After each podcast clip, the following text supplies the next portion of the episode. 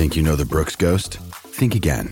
Introducing the all new, better than ever Ghost 16. Now with nitrogen infused cushioning for lightweight, supreme softness that feels good every step, every street, every single day. So go ahead, take your daily joyride in the all new nitrogen infused Ghost 16. It'll turn your everyday miles into everyday endorphins. Let's run there. Head to brooksrunning.com to learn more. Mother's Day is around the corner. Find the perfect gift for the mom in your life with a stunning piece of jewelry from Blue Nile. From timeless pearls to dazzling gemstones, Blue Nile has something she'll adore. Need it fast? Most items can ship overnight. Plus, enjoy guaranteed free shipping and returns. Don't miss our special Mother's Day deals. Save big on the season's most beautiful trends. For a limited time, get up to 50% off by going to Blue Bluenile.com. That's Bluenile.com. Well,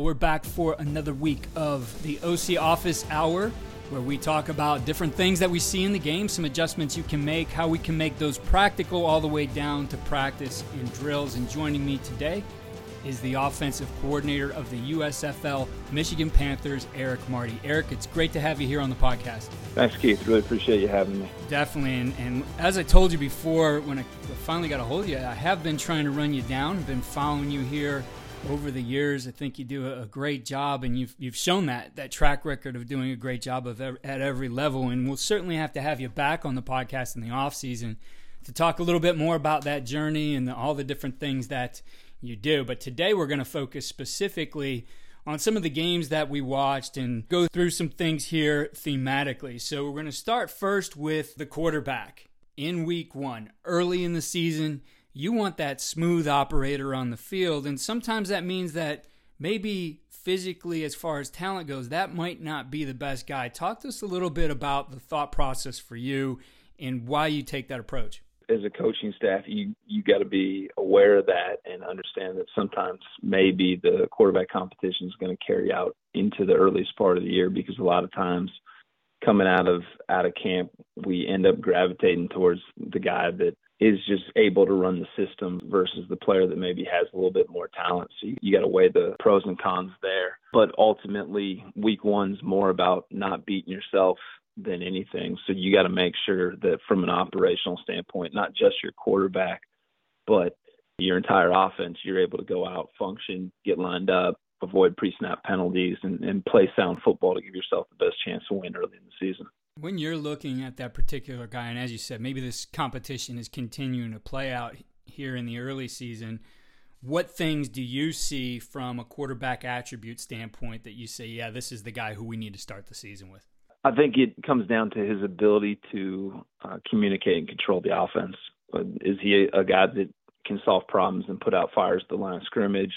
Can he make people better around him by just getting information to where it needs to be? And so that's going to be a lot of it. If you have a guy that's just so good in the pre snap process that he's going to be able to put out any fires and, and get you lined up and, and get things corrected if there is an issue. That takes a lot of pressure off some of your other young guys who may be trying to learn the offense or learn the system for the first time or all of a sudden get out there and kind of big game, big moment and maybe have some nerves. So if you have somebody that has that capability, that may elevate their status over maybe a younger player that has a lot of ability but isn't quite as comfortable getting the people around him lined up confidence is a big thing early in the season, and it's the confidence of the quarterback, as you said, maybe that young guy who doesn't have the confidence yet, but it's also the confidence of the play caller. And I want to address both of those with you. So let's start with that guy you just mentioned, that very talented kid who maybe doesn't have the confidence, isn't operating smoothly yet, but you see the potential that this guy could really be something for us, maybe even this season.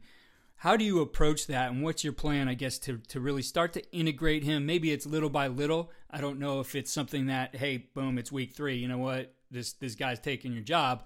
But an approach to that that you start to work that guy in uh, little by little, and to a point maybe where he does take over, or maybe that's his role for the season. Yeah, I think first it's going to start with maybe that older or poised player. What's he able to do within the framework of your offense? If he comes out and lights it up, obviously, then you have your guy and you don't need to worry about it necessarily. But if if you come out, maybe you're playing with the less talented guy and he's getting things done operationally, but you don't feel like you're hitting the ceiling of what your offense is capable, then I think you need to make sure you continue to rep and develop the two throughout the first couple of weeks of the season. Additionally, just putting him in a position to be successful, taking off some of the verbiage, window dressing, whatever, and simplifying the package you have for that too. There's no reason to put him in a situation where he's got to get multiple motions or or some exact play calls when his, the strength of his game is just is just lining up and playing ball. So make sure you tailor it to that, and then also I think actually I saw a blog that that you wrote about how you evaluate quarterbacks and try and make sure it's a very defined process. And I think that also as a coach, you need to make sure you do a great job of of defining what you're looking for out of your starter. So talent or no talent. I mean, here are the non-negotiables that we need out of our quarterback in order to play winning football within our offense. Yeah, that was definitely something that was useful to us. And you bring up that article, and one of the things I I did uh, chart on those guys was their operations. And for us, a lot of times it was, I think, a key indicator is if you're a tempo team, especially, and at the time we were, how quickly could he get the ball snapped and do that correctly? I mean, you get up there and snap the ball, but you know, are you doing everything right? Did you go through your processes, etc.? And that was something we factored into it. Now, that's not always easy to track. Even if you have your camera guys and you tell them to leave it on leave leave that film on during practice so you can measure some of those things they usually forget. So we would just have somebody with a stopwatch and a chart and you know could be a backup quarterback injured player whatever and they take care of each other. But we factored those things in too. And i do feel the the real live game playing time is important. And when we look at our offenses you know at whatever level you're at I mean, your one is, your one for a reason. There's not a lot of times where you do run into that situation where I got two guys who are as equally talented.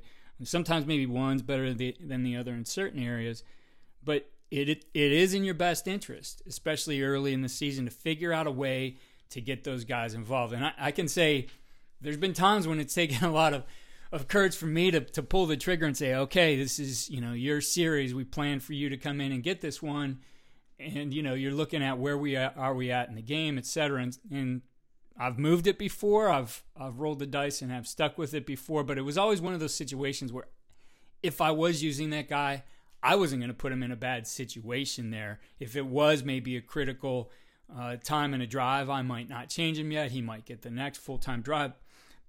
But what I really learned, and I learned this, I was out at actually at Mount Union yesterday, and something I saw Larry Kehres Hall of Fame coach doing all the time was he would play his second quarterback regularly. And he would do it, you know, that's easy to say. Mount Union blows out a lot of people, but this was in meaningful time. This was early in the game. You'd always see that second guy go in. And there were times, you know, where he's had that situation by the end of the year, that guy might become the starter in the national championship game. So having that plan is important. And, and I think you mentioned something there that you give him something that he can handle. And so, as I said, that's something I adopted.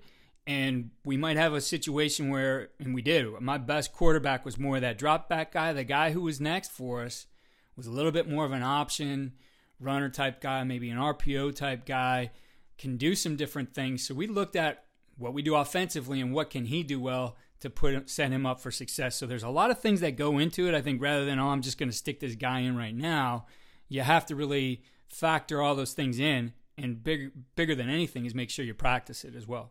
Well, I think the other thing that we have to be cognizant of coaches as coaches is that until the lights come on, we don't necessarily know what we have in our quarterback, especially if it's it's a guy that hasn't played for us before, and and we're kind of talking about playing the veteran guy that maybe isn't as talented over over the guy that is younger and has more talent but isn't quite as well versed in the system. But it may be a situation that goes the other way. You may you may be starting the guy in week one that you think just has so much talent. He has to be on the field. And he looks great in seven on seven. He looks great throwing routes on air, but all of a sudden you put him behind an offensive line. He doesn't see in process versus you put the guy in that season processes that maybe doesn't have the arm talent. He gets his chance to play, like you said, in the second quarter of of week one or however you want to try and manage that that quarterback situation where you're giving multiple guys opportunities and all of a sudden the game's moving slower and things look better for him. So I, I do think, like you said, there's a ton of value to getting multiple quarterbacks opportunities to play early in the in the year, especially if you're in a situation where you're not super familiar with your guys um, whether you know whether it's new quarterbacks in the program because of transfers or or being at the JC level where there's a lot of turnover. You just don't know what you have in a quarterback until the lights come on and it, it's game time. Yeah, and that seems to be more and more the trend as we get into these different things that are happening, like the transfer portal. But you see it even at at the high school level as well as kids moving around a little bit. So yeah, having a plan for that's important. And I think having a plan for yourself as a play caller is important as well. As we talk about quarterback confidence, we certainly want to do things to build their confidence. But I think it's like a 50 50 deal. That part of that is uh, I want to call things I'm, I'm confident in that I know he can operate in. So when you, you think of that, what are some general things you look at to get that guy going early, get him in a rhythm early in the game, build that confidence in week one and, and moving forward? To me, it, it starts with whether he's an older or younger player, experienced or not. Does he get the ball out, or do you need to find ways to get the ball out for him? And and so the the quarterbacks that I love playing with are guys that you call a drop back pass and or a play action shot, and it's not there. The ball gets checked down, and you're in second and three, right? That's every coordinator's dream. Versus you a guy you call quick game or drop back four, and it's pat pat and we start running around and it turns into a scramble play. Maybe it works, maybe it doesn't. It's a lot harder to call plays for that guy and have confidence in that guy. So, you know, again, is is it a guy that you're going to be able to call your base stuff and the ball's going to get out and it looks like your offense should, or is it a guy that you need to help him get the ball out? When I say help him get the ball out, the perimeter screens, the called screens, the boot, the the simple quick game one read type throws or RPO throws, some of those things where okay, let me let me help this young guy, not give him a ton to see or not make him play through multiple progressions from a pocket. Let me let me just give him the, the called things, and and we'll get it rolling like that. Definitely, it's something that you saw Notre Dame use early in the game against Ohio State. I think their quarterback, who was a new guy, had eight completions in a row or six. It was something like that, but he they definitely established that rhythm. Tommy Rees did a good job of calling plays that he knew the quarterback could be successful with. So there weren't a lot of intermediate throws or downfield shots, and there's a lot of quick game or screens, simple things, you know, shallow routes or, or stuff like that. As you think about the different concepts that you have, simple things that a quarterback can complete and start to have some confidence in. It's right. You you you want you know related to basketball. You want your guys shooting some layups here before he starts chucking threes. And, no doubt. And I think that's you know that's something that I saw that Notre Dame did very well early on in the game. And you know, you mentioned that guy, those guys who are going to get out of the the pocket right in those situations. On the defensive side, that's something you really need to account for, right? Those contained rushes. How many times do you see that quarterback in trouble and then boom, he's out on the edge and not contained? That, Ohio State, you saw that quite often now.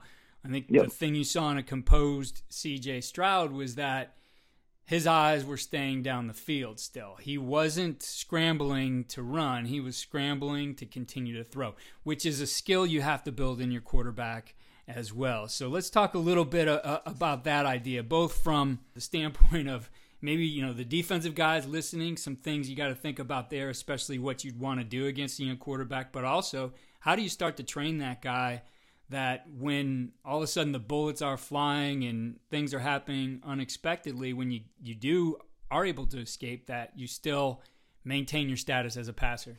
Yeah, well, one one caveat there, and you, I think you kind of hit on it with the Notre Dame game. You also have to factor in what your offensive line is capable of, because if you're playing in a game where there's a talent differential between what you have up front and, the defense, especially the defensive line, uh, or you're playing an elite defense like in Ohio State, you you could have Peyton Manning back there, but if you're just going to call drop back, he's going to get snowed under, and it's going to be some negative plays. So, in addition to to helping your quarterback kind of get acclimated with some early timing throws, those different things, also varying the rhythm and the launch point early in the season, early in the game to really help your O line get some confidence and get going. And and I think that's something you see as well with especially week one is is the quarterback comfortable in the pocket great he'll make reads and throws. Does he feel like he's under constant pressure? And and now it, it's what you just talked about where guys are starting to bounce out of the pocket and the good ones keep their eyes down the field. Other guys maybe don't but uh, you got to make sure that it's you know you properly analyze how well your offensive line can play up front versus your opponent and, and what things you're capable of calling because there are going to be games where you just say, you know what, as much as I love all these drop back play action com- concepts and I think they're great, we're just not going to be able to hold up and read them out because we'll be under pressure. Yeah, definitely. And I, and I think conceptually there's things you can look at that work well in your offense. There's a lot of things you can do to help an offensive line, whether they're lacking in talent or maybe they're they're outmanned from a physical standpoint. Uh, there's a lot of things you can do to help them, as you said, by moving the launch point. One of the great things we talked to, about it on the first time on this podcast, that Tony DeMeo, who who was doing it forever at uh, Charleston, was the quick naked. Right, you're looking at boundary quick hitch, game, right? Boundary hits, whatever. And if it's not there, don't force it. Get out, and now you're moving the other way. And you know, it's yep. usually something. A lot of teams have quick game. A lot of teams have that that naked or that bootleg type of pass. It's just pairing those things together and figuring out how to do it. And I think the key thing is just figuring out who and how you block that edge. And there's some different yep. ways you could do it with the back or just keeping your wing in and releasing the back out that way. But what I found in, in using that, the nice thing about it is it really does, as your quarterback's opening that way, those safeties aren't necessarily running to out leverage what's happening away from where he's looking. So you do get those opportunities coming back the other way where you know running your naked concepts whether that's a flood or you know we would just take what we normally did our normal rules if that second receiver sometimes we put him on just a a slant we call the win route. If he didn't get thrown the ball, then he was just into an over route across the field. So a lot of things you can do there. Easy concept definitely builds confidence both in the quarterback, the O line, and probably you as a play caller as well yeah, getting to some of just the the yes no and now if it's not there, now I get a chance to sprint out, dash back to the field. Now I'm just playing schoolyard ball with my eyes and working through a progression and getting out of the pocket and feeling comfortable there. I think that's absolutely another another really quarterback friendly concept you can get to, especially early in the year. Yeah, the the screen game is another thing. You mentioned that, and I know one of the things you saw quite a bit was the screen and go, which is a, a great complement. You think about, okay, if I am going to start my guy off and get him into a rhythm with screens and throw a lot of screens early, now having a shot play off of that, called at the right time, is, is definitely something that's going to be, you know, an explosive for you. Do it the right way. Well, I just think those are simple, explosive type concepts, or at least with the potential to be eh, explosive that early in the year you want to do as many things that that test defensive discipline as possible. And we we also talked about empty and unbalanced and different things, but the screen and go is is just one more element that yeah, okay, week four, week five, they've seen it and they've they've coached the heck out of it. But week one, maybe they got in camp, maybe they didn't. And it, it can be a chance for offensively you to get a gimme if it hits as far as just kind of getting a, a layup on a vertical shot. So let's talk about that that play a little bit conceptually because it seems simple, but there's definitely some keys to the timing, the technique, how you're going to sell it. So, what are the key coaching points you look at when teaching a screen and go? Well, I think the teams that do it best are the ones that a lot of times it's three by one tempo into the boundary, and they've hit you with it a couple times. So now defensively you, you feel panic just to go match it, right? Especially if you're a quarters type team, you're trying to figure out if you want to get the nickel over there and they've they've hit the boundary screen a couple times to hurt you and now they got you scrambling. And now here comes the fake now and or the now from the outside receiver and the the stocking goes from two and three getting getting down the sideline down the seams. I, I think that can be the best way. Uh another way i've done it on occasion which can be a really quarterback friendly way is you actually boot to it and you boot to some sort of like now screen and, and number two fake blocks and goes and now at least you're not asking your guy to see it and read it out from the pocket. Although i do think you can manufacture a, a now or a, excuse me a screen go that that hits pretty quickly that's not a super slow developing play. But you know again those are a couple different ways. I think the best way is to have that fastball and run a couple times in week one and then all of a sudden here comes the shot off it. But if you do want to move your quarterback, boot, maybe go three by one, have the H back or tight end secure the edge, back to the field. Number one runs the now screen. Number two, fake block and go down the sideline. And you can also bring the backside X on the, on the drag in case in case that isn't there. He's got a chance to to work back to a late crosser. I did see that that movement type of screen. I cannot remember who was running it though. Did you see that this this last weekend? I may have seen it. I, I, I can't I can't give you the team, but I I want to say there was some sort of movement to one that that showed up this week. So that block and go guy, uh, again, the the sell is so important, and it's funny you see people try to do this multiple ways. Some are very effective, some are not selling it at all. But in coaching that guy up, in order to get him again the right time to the right place so you do have that big play. What things do you coach him up on? I think the guy's got to have a little feel and savvy for it, but you know, make eye contact, break down, and then then you hope that guy has some ability to just separate. And this depends on your guy and your roster, but against good defenses and good defensive players, it's it's not like you're going to fool them into just jumping the the now screen, getting a walk in. But what you're trying to do is you're trying to get people to freeze their feet and trigger just enough that now now you get a chance to get a step on them and, and beat them that way. So just getting in position, giving enough of a sell, enough of a breakdown that they get feet to freeze, and once they see the feet freeze and people start to trigger, okay, go and get your landmarks. And, and I think the critical coaching concept in all the double move type stuff is we always talked about we don't we don't want a 15 yard penalty in a a pass interference call, we want six points. So make sure you're really disciplined and physical, trying to avoid the reroute, trying to avoid the panicked, let me just take this pass interference call, be physical, get your shoulder down, avoid the collision, and let's go get six points. The other thing you mentioned here as we were talking about this is some of those tough formations like formation into the boundary, rule breaking formations that t- typically teams have one adjustment to. And ways that you can attack with those. I know you saw quite a bit of that here in week one. Yeah, a lot of unbalanced four four by zero with especially the eleven personnel attached tight end and, and I think Michigan hit a big play running zone read with the H back slicing back to the side with no eligibles. Saw some of that, and then then also a good amount of empty in week one, which just comes back to what you said. If it's a team that hasn't seen a bunch of empty, they probably have one, maybe two empty checks, and you feel like, okay, if if we're going to get into some critical situations, let's let's jump in empty because they'll have less of a package to defend it, or always line up in empty and reload the back, and hopefully you get them to check to a really really base look, maybe potentially in a critical situation where you don't want to get blitzed or something of that nature.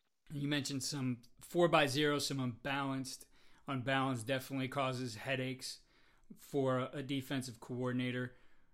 If you do it right, I, I think part of it is personnel, right? Who's who's the extra guy over? Can he really make a, a difference for you in the blocking surface, etc.? But mm-hmm. types of things you saw out of some of those four by zeros. Yeah, the like I said, the one was the the zone read going with the the slice avoid guy coming back in the boundary. Also, it was it may have been a week zero game I'm trying to think who it was, but they had a play action double post look, and they got that corner to the zero side down low, and they dragged them all the way across off that, which actually I had a lot of respect for that play call because you you don't necessarily know how week zero you're going to get it played, right? You know, week week two, week three, you see somebody run that formation, you say, hey, this is how they're going to defend it. Okay, we can run that deep cross and get behind the corner off play action, but it's takes a little more uh you got to be a little more brave to call that thing in week zero and just try and read it out. So I, I, I thought that was a heck of a play call. Yeah, I know we talked a, a, little bit about a concept like that. Dan Carol, and I last week we saw in Nebraska and Northwestern. It might might have been something in that game. I'm pretty sure that was the game. Absolutely. Again, those formations. Looking at those Number one, from the defensive standpoint, I know our defensive coordinators throughout the season just would have some kind of a period where they handle those, even if, if it's a walkthrough. I know one of my defensive coordinators called it funky formations period and, you know, just mm-hmm. working their alignments towards it. So defensively, you certain ha- certainly have to have a plan. But from an offensive standpoint, I think what's interesting, if you can see some of those early, I think you can start to, to plan some packages. I know from my standpoint, when when I was planning, I always like to start with the knowns and okay, how are they going to line up? Not just how, but who are they going to line up in some of these certain formations that allows us to start at least the basis of a game plan. I always like to start with the knowns rather than hey, we're going to plan this formation and we think they're going to do this, but we don't know. So uh, just looking for those opportunities, I guess, as you game plan and you're reviewing film.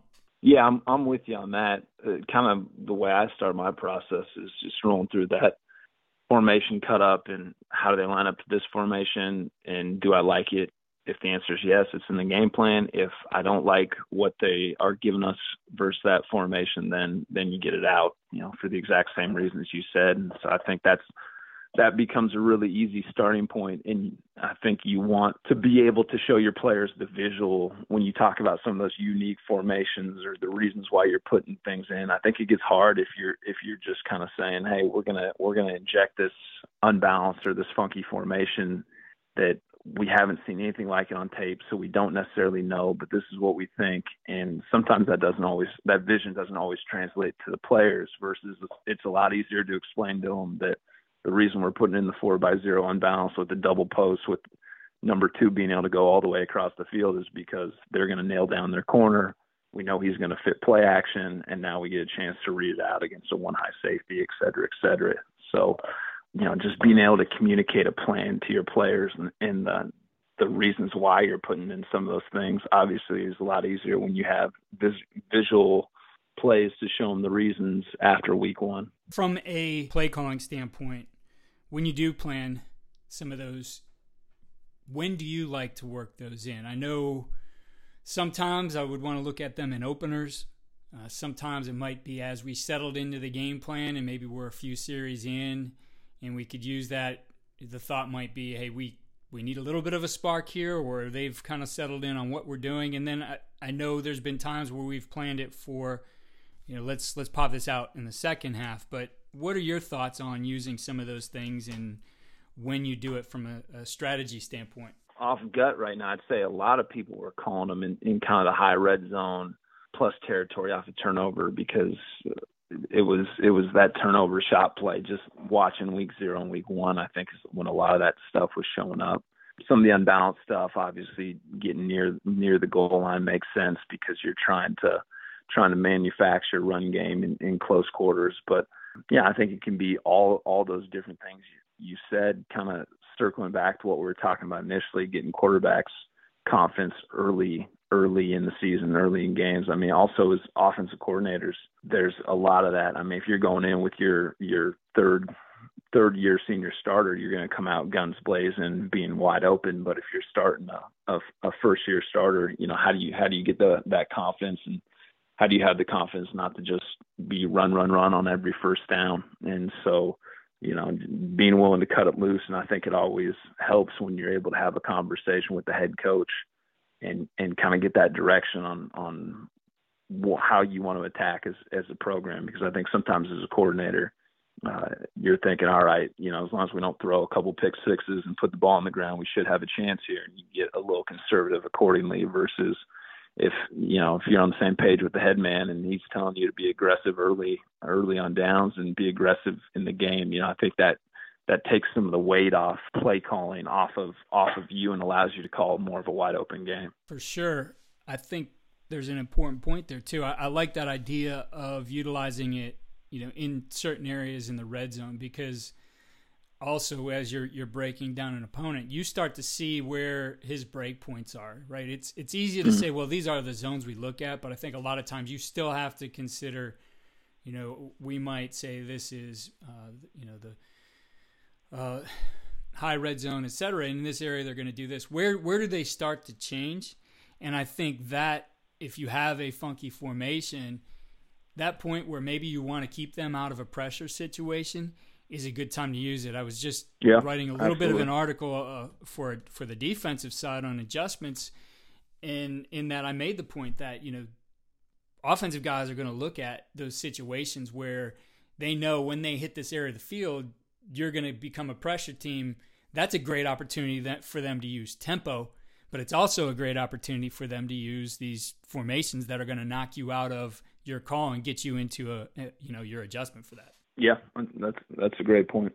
Situations that leads us into that conversation. I know you saw quite a few things that are teachable moments here from a situational standpoint. So uh, let's talk about some of those. And I think the first one you mentioned to me was third and short.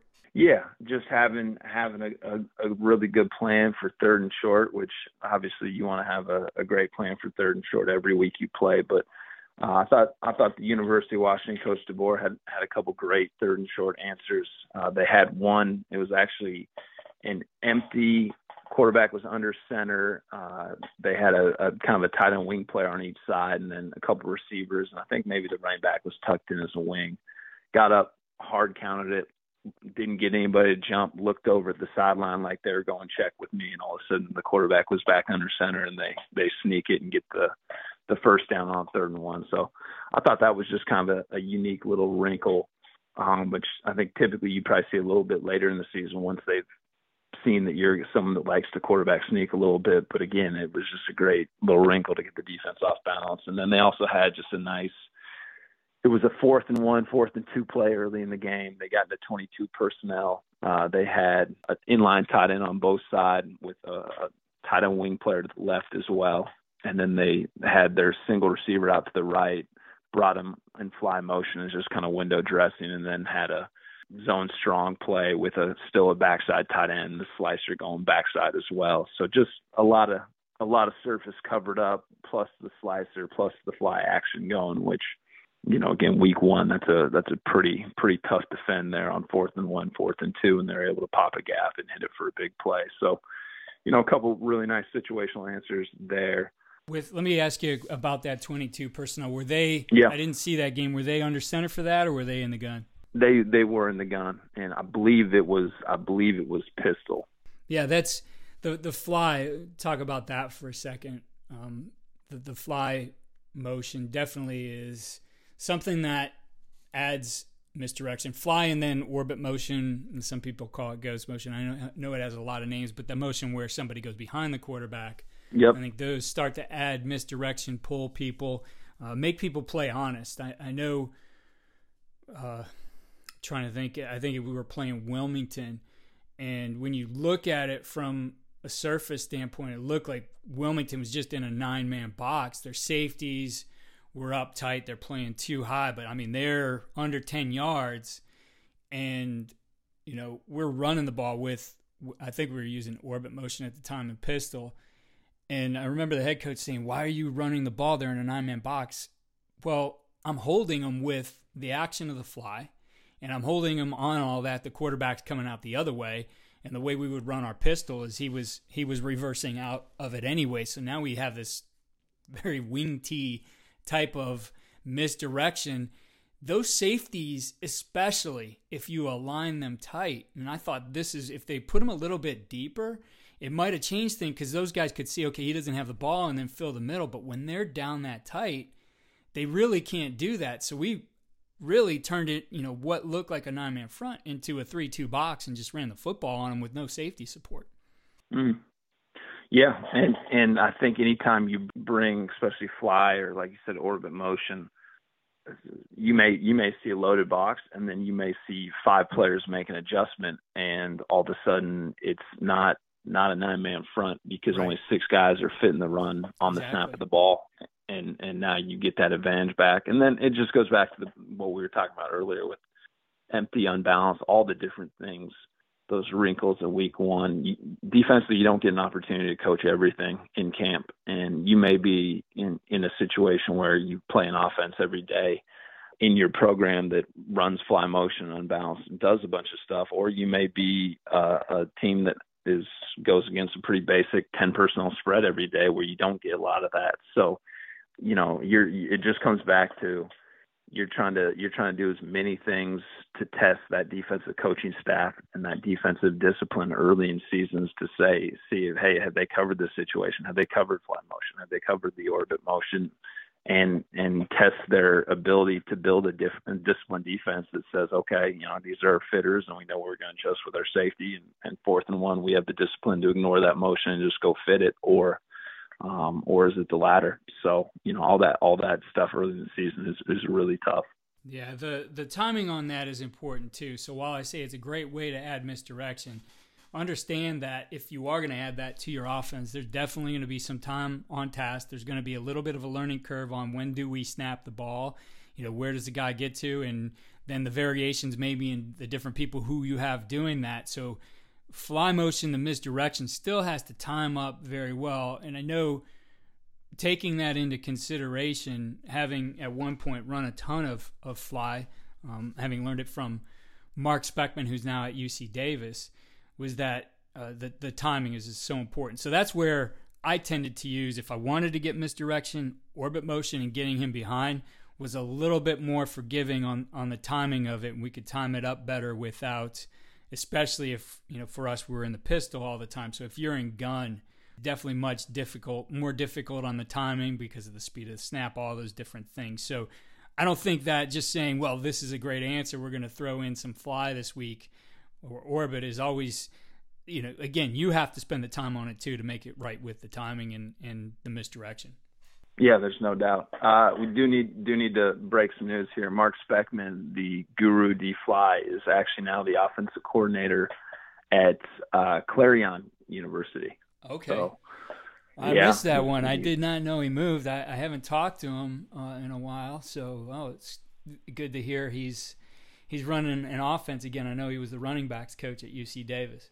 Yep, yeah. Well, as a, as a West Coast D three guy myself, you know his his reputation uh, precedes itself with everything he was doing uh, up up in the Pacific Northwest with all the the fly stuff there. At uh, oh boy, I'm I'm blanking on the uh, the Oregon school that he was at. Help me out. Willamette. There we go. There we go. The beautiful Willamette Valley. But uh, no, I'm I'm with you. That's that's that's a great wrinkle as well. And and you know always stressing that the quarterbacks get that ball snapped early because if they're going full speed they're gonna you know that fly is gonna hit. So trust it and get that ball snapped. And uh th- I do think the challenge with it though offensively and and it helps if you have a a quarterback that can run and you can get to some power read stuff. But you know the the fly actions window dressing is great but how are you getting the ball at the perimeter to force teams to continue to honor it throughout the year? 100% uh, and I know I, I interrupted you there to, to go off on that little tangent. We were talking about uh, the short yardage there, and I know you had another thought on that.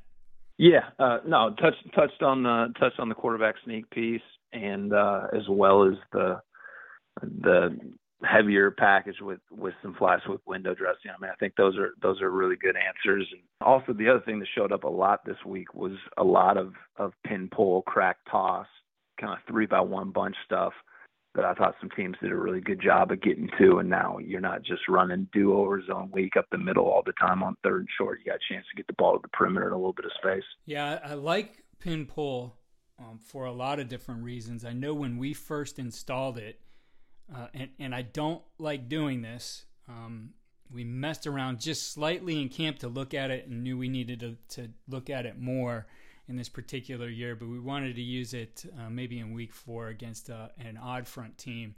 And it provided us some great answers and became part of our offense. What I like about pin pull, though, if you are in that situation where you say, hey, I need something on the perimeter, I do think it's not as difficult to put that in if if for whatever reason you didn't cover it in camp. I think it's a scheme that, as long as you can understand the rules, most of the time you have those blocks in there anyway where the, your guys are going to pull and, and, get out front or you're you know you're going to down block on somebody. So from that standpoint it's much easier than saying oh we're going to put an inside zone this week. Yep. No it's hard hard to install wide zone in, in week five. A little easier to get get pin and pull going that's for sure. Yeah and it is it is a good answer to a lot of different things. I like it too and we used it quite a bit out of that bunch right? The the bunch sets uh, just because now you really get some angles on guys who can come down on the inside. And if you got some athletic linemen getting those pullers out there, now you're running just like a, a buck sweep, right? You you're running the ball yep. in that alley. It's not necessarily going to get all the way out to the sideline. It's not a, a junior high toss play, but you're going to create an alley there where you have that wall to the inside and you have guys kicking out. Yeah, absolutely. Uh, just a great play that mirrors up to zone weak or power or whatever you're trying to get in that B gap, C gap area to your three by one kind of bunch set with the the off tight end, and now all of a sudden the ball's out on the perimeter when people start anchoring down and really trying to defend that area. So that's definitely a, a good answer to have in your back pocket.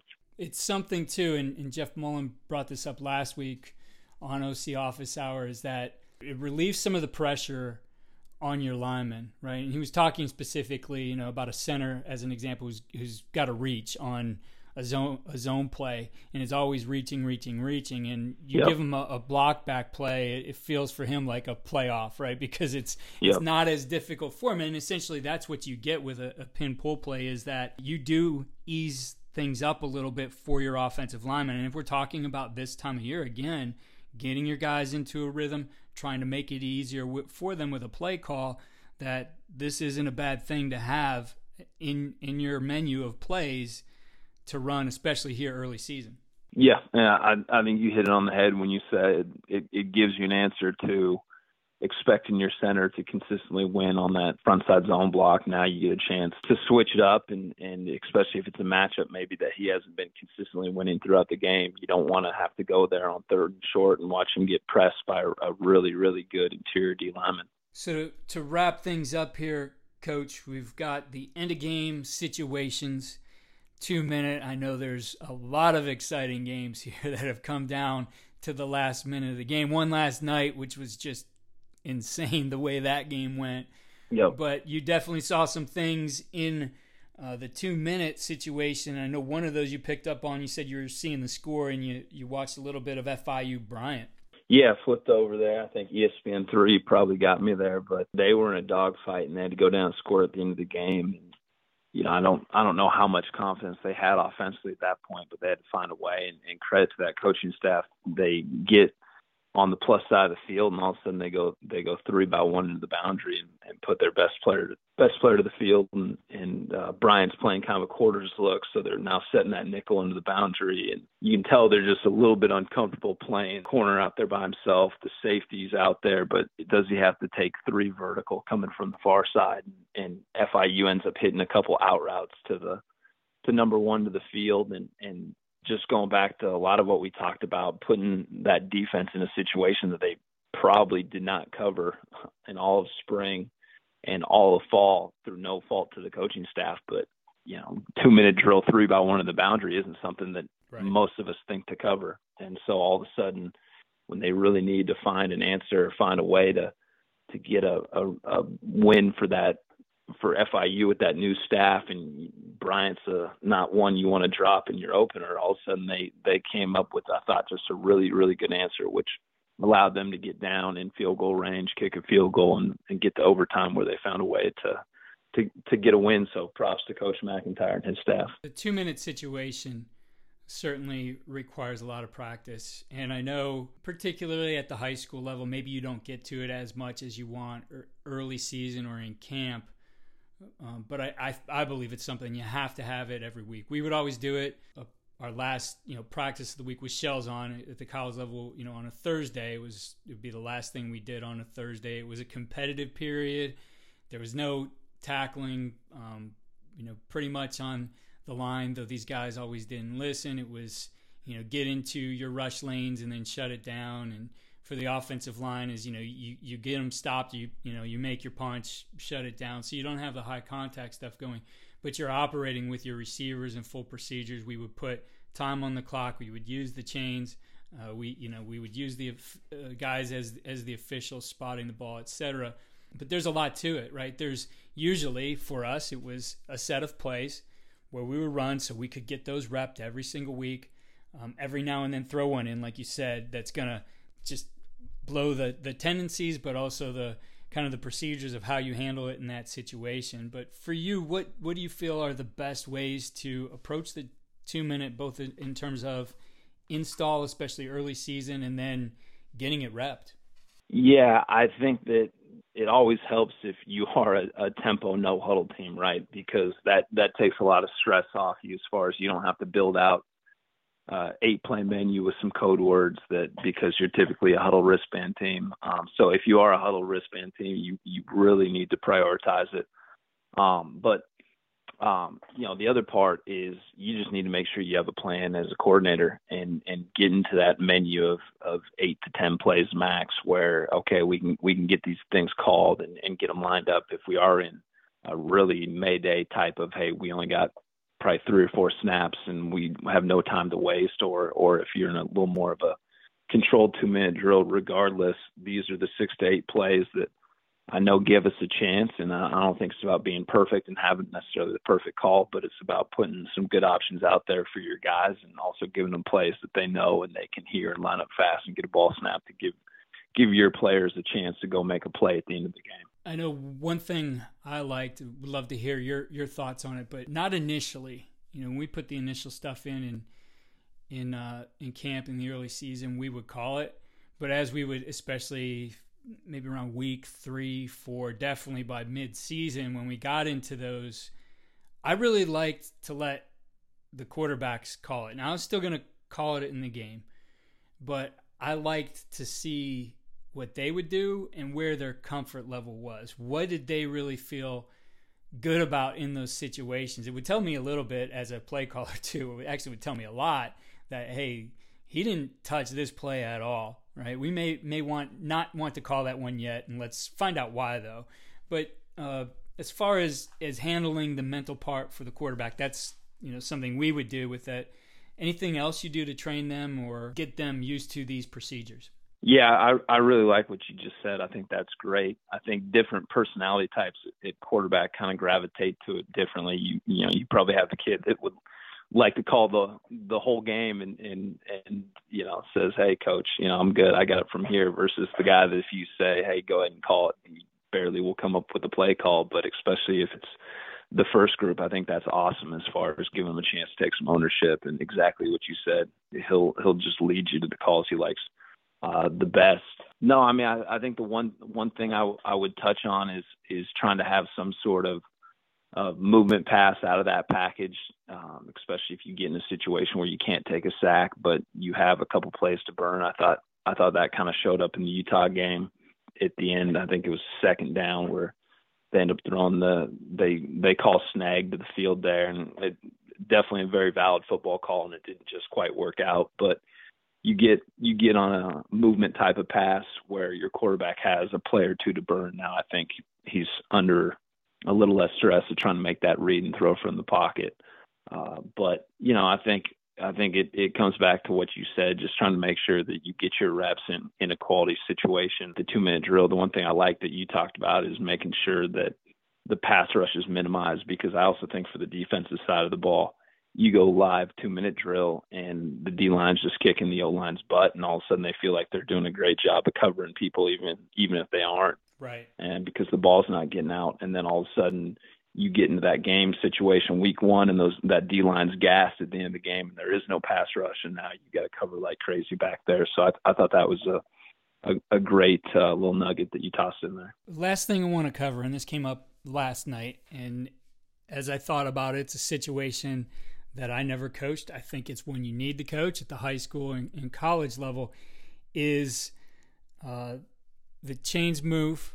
You've you've gained that first down, but there's one second on the clock. So on the whistle, that ball is snapped. I, I never had a procedure for it. I never covered it in last plays. We would certainly practice last plays, but I, I don't recall ever talking to my players about that situation with knowing there's one second on the clock when the whistle blows, we don't have time for cadence. We because if we do, yeah. the play's over. So it was that situation.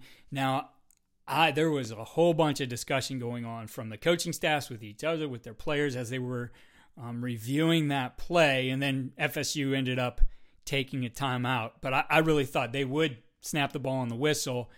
Has that been something you ever faced, and how did you prepare your teams for it? Yeah, that's that's a, a great point. I just wrote that note note down. I, I think if you can get to that situation and and cover it, But I also think it's it's really important that just in general you you talk about winding the clock off the off the uh, uh, when being ready to snap a ball when in situations when when they're going to wind the clock on on the whistle uh, once it gets marked for play and and just going over that situation and and practicing it where your guys are comfortable uh, getting the ball snapped almost immediately after it gets wound. Because the worst thing is when you're sitting there screaming at your guys that they need to be ready because everybody's relaxed because because the clock stopped and they got a couple minutes, a couple seconds break, and then all of a sudden they wind the clock and you burn six, seven seconds while your quarterback stands the last scrimmage. So, you know, I think one one thing I saw visited Cal a couple of years ago, uh, Coach Wilcox staff, he had a spreadsheet of situations that he would cover during camp and kind of nightly meetings.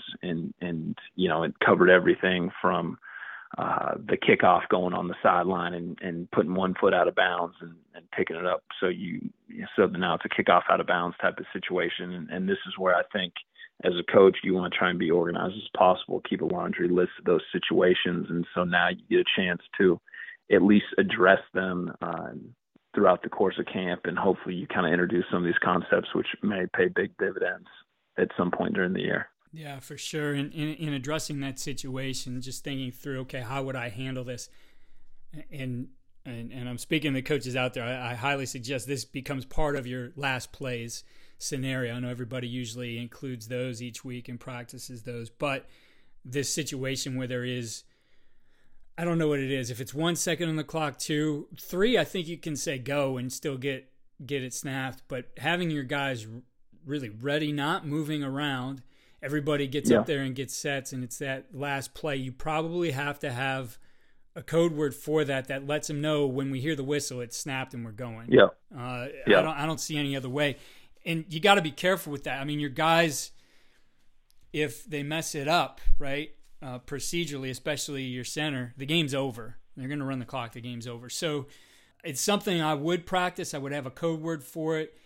How often is it going to come up? It might not even come up in the season, but you know what? When it does, it's it's a chance to win the ball game or lose the ball game, and you always want your guys prepared for those situations, regardless. Yeah, you hope you hope you give them a chance. So you just you just created uh, the one word whistle play. Everybody everybody line up and we're going four vert and nobody moves till the ball gets snapped and then we're going. And uh yeah let's go try and make a play to win it. But no i i i think i think that's that's spot on. And that's also one of the really really good talking points that staffs can be having uh today and and tomorrow in their staff means hey what'd you what'd you see this week? And what situations came up that that maybe we haven't touched on as a program that we need to make sure we're ready for this week heading into week two.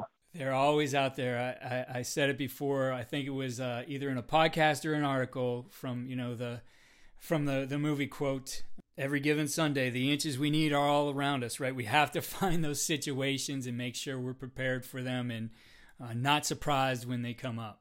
Absolutely. That's that's the name of the game right there. Just trying to trying to shave off every little inch and trim the fat to a point where when it when it adds up at the end of the night, you're uh, you're in the victory circle, not saying what if. Coach, well, I really appreciate you taking the, the time here with us as I said before, would certainly love to have you back on the podcast again. And, and, guys, once we finish up here, I will share some links and show notes to Coach's resources. He's an open book and does an incredible job with his offense, so I'll share those as well. But, Coach, again, thank you for the time and look forward to talking to you more in the future. Keith, my pleasure, and, and I, w- I would love to do it. Thank you.